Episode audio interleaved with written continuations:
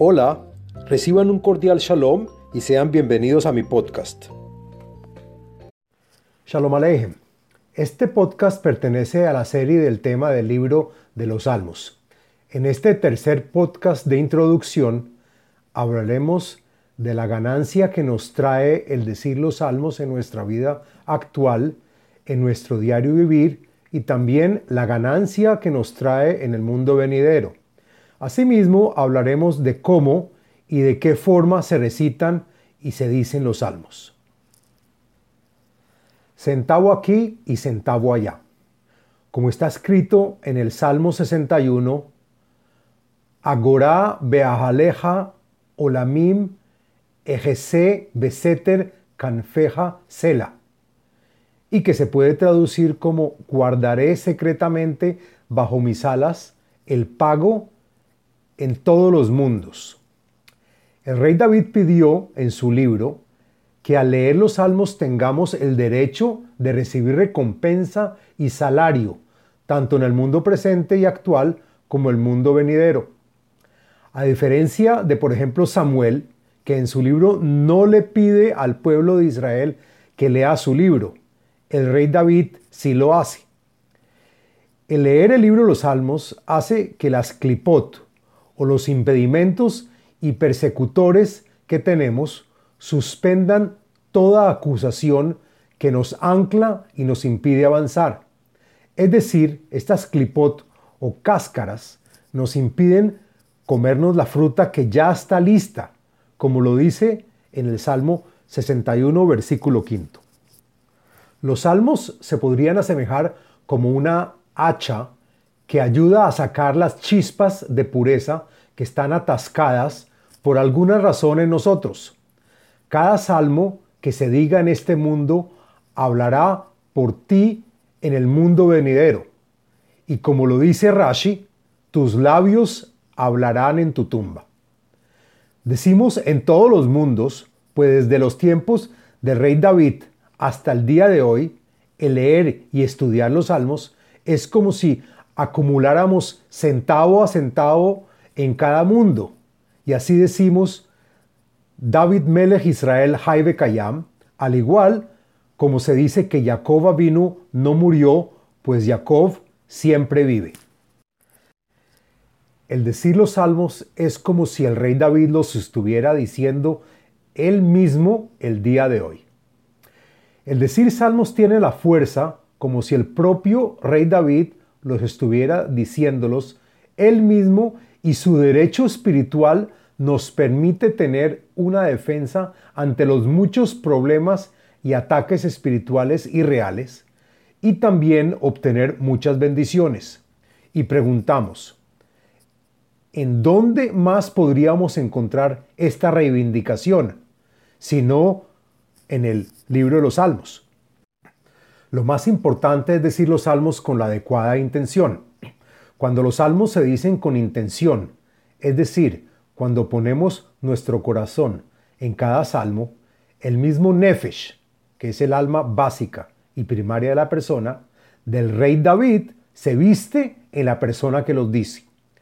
Los salmos tienen un impacto y una recompensa como si el texto escrito fuera un elemento de mucha importancia, de considerable atención, de muy alto valor, algo complejo y profundo que tiene una buena remuneración y no algo simple de menguada importancia y baja retribución. Cuando el salmo comienza por la palabra Ashrei, es para endulzar a nuestros persecutores. Y hay 22 salmos que comienzan con esta palabra, Ashrei, tal como las 22 letras del alfabeto. Para aquella persona que quiera aumentar la calidad de sus rezos, es importante decir salmos, lo que es como si estuviéramos diligentes en la relación de cosas directamente relacionadas a la Torah misma. Cuenta la historia que el rey David se ocupaba con cosas de la Torá hasta las 12 de la noche después de la medianoche comenzaba con los salmos los cuales él mismo los acompañaba con su arpa y violín. El rey David pidió para aquel que estudie los salmos, no solo los recite, reciba su recompensa y salario tal como si se hubiera esforzado diciendo y haciendo cosas difíciles y profundas, como por ejemplo el estudio de la corrección del Brit. El leer salmos se considera tal cual como un rezo, el que es aceptado y recibido por Hashem. Cabe mencionar que es una muy buena costumbre decir salmos en Rosh Hashanah, pues en este día tan solemne e importante es algo que se puede decir de corrido y sin interrupciones. ¿Cómo y de qué forma se recitan y dicen los salmos? ¿Cuál es la propia intención que se debe hacer al pronunciar un salmo? Lo principal al decir los salmos es la intención de la persona. Esto es lo más importante para tener en cuenta para aquel que dice el salmo y para la persona beneficiaria de la bendición y segulá del salmo. En caso contrario, decir un salmo sin intención, y hay aquellos que lo comparan como si un toro o un burro de trabajo lo hiciera, es decir, sin una intención honesta del corazón. Este fenómeno se manifiesta en nuestra generación donde se ha disipado la altura espiritual. La intención real debe venir del corazón, pues como sabemos, el, el hombre está compuesto por diferentes niveles del alma y el salmo toca sus primeras tres luces espirituales que son el nefesh, ruach y neshama. Es decir, leer un salmo se convierte en la única forma de limpiar el alma a nivel del nefesh, que es la más baja de las tres. Es costumbre el estudio de los salmos antes de comenzar a rezar.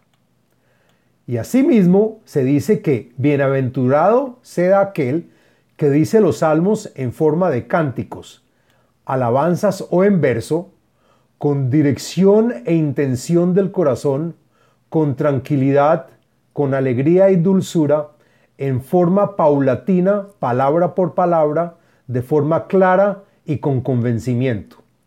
Si son dichos de esta forma, la efectividad del salmo es contundente y así se notarán los resultados.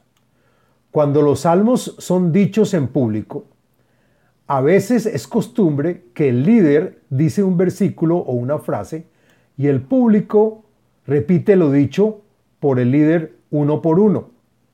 Por último, quiero adicionar que hay personas que acostumbran en épocas de Rosh Hashanah a decir dos veces cada capítulo del libro de Salmos, es decir, 300 capítulos. Ahora, la pregunta es, ¿cuánto tiempo demora el decir el libro de los Salmos? Según los cálculos, decir el libro de los Salmos toma como mínimo una hora y media aproximadamente, pero por lo general puede demorarse entre dos y tres horas. Lo importante es tratar de no hablar de otras cosas en medio de la lectura y hacerlo sin interrupciones. Se acostumbra también mencionar el libro que se acaba de leer, junto con una bendición para cada libro. Asimismo, si se están leyendo los capítulos día por día, cosa que es lo más aconsejable de hacer, o según el día de la semana o fecha del mes. Y la última pregunta sería, ¿cómo decir los salmos? ¿Parados? ¿De pie o sentados?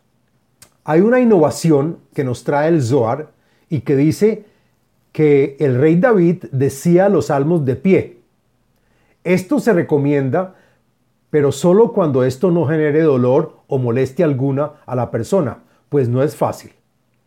Y para terminar, cabe adicionar que hay rabinos que dicen que está prohibido decir los salmos de memoria y que estos se deben leer. Muchas gracias. Les habló Abraham Eisenman, autor del libro El ADN espiritual, método de iluminación espiritual. Sitio web abrahameisenman.com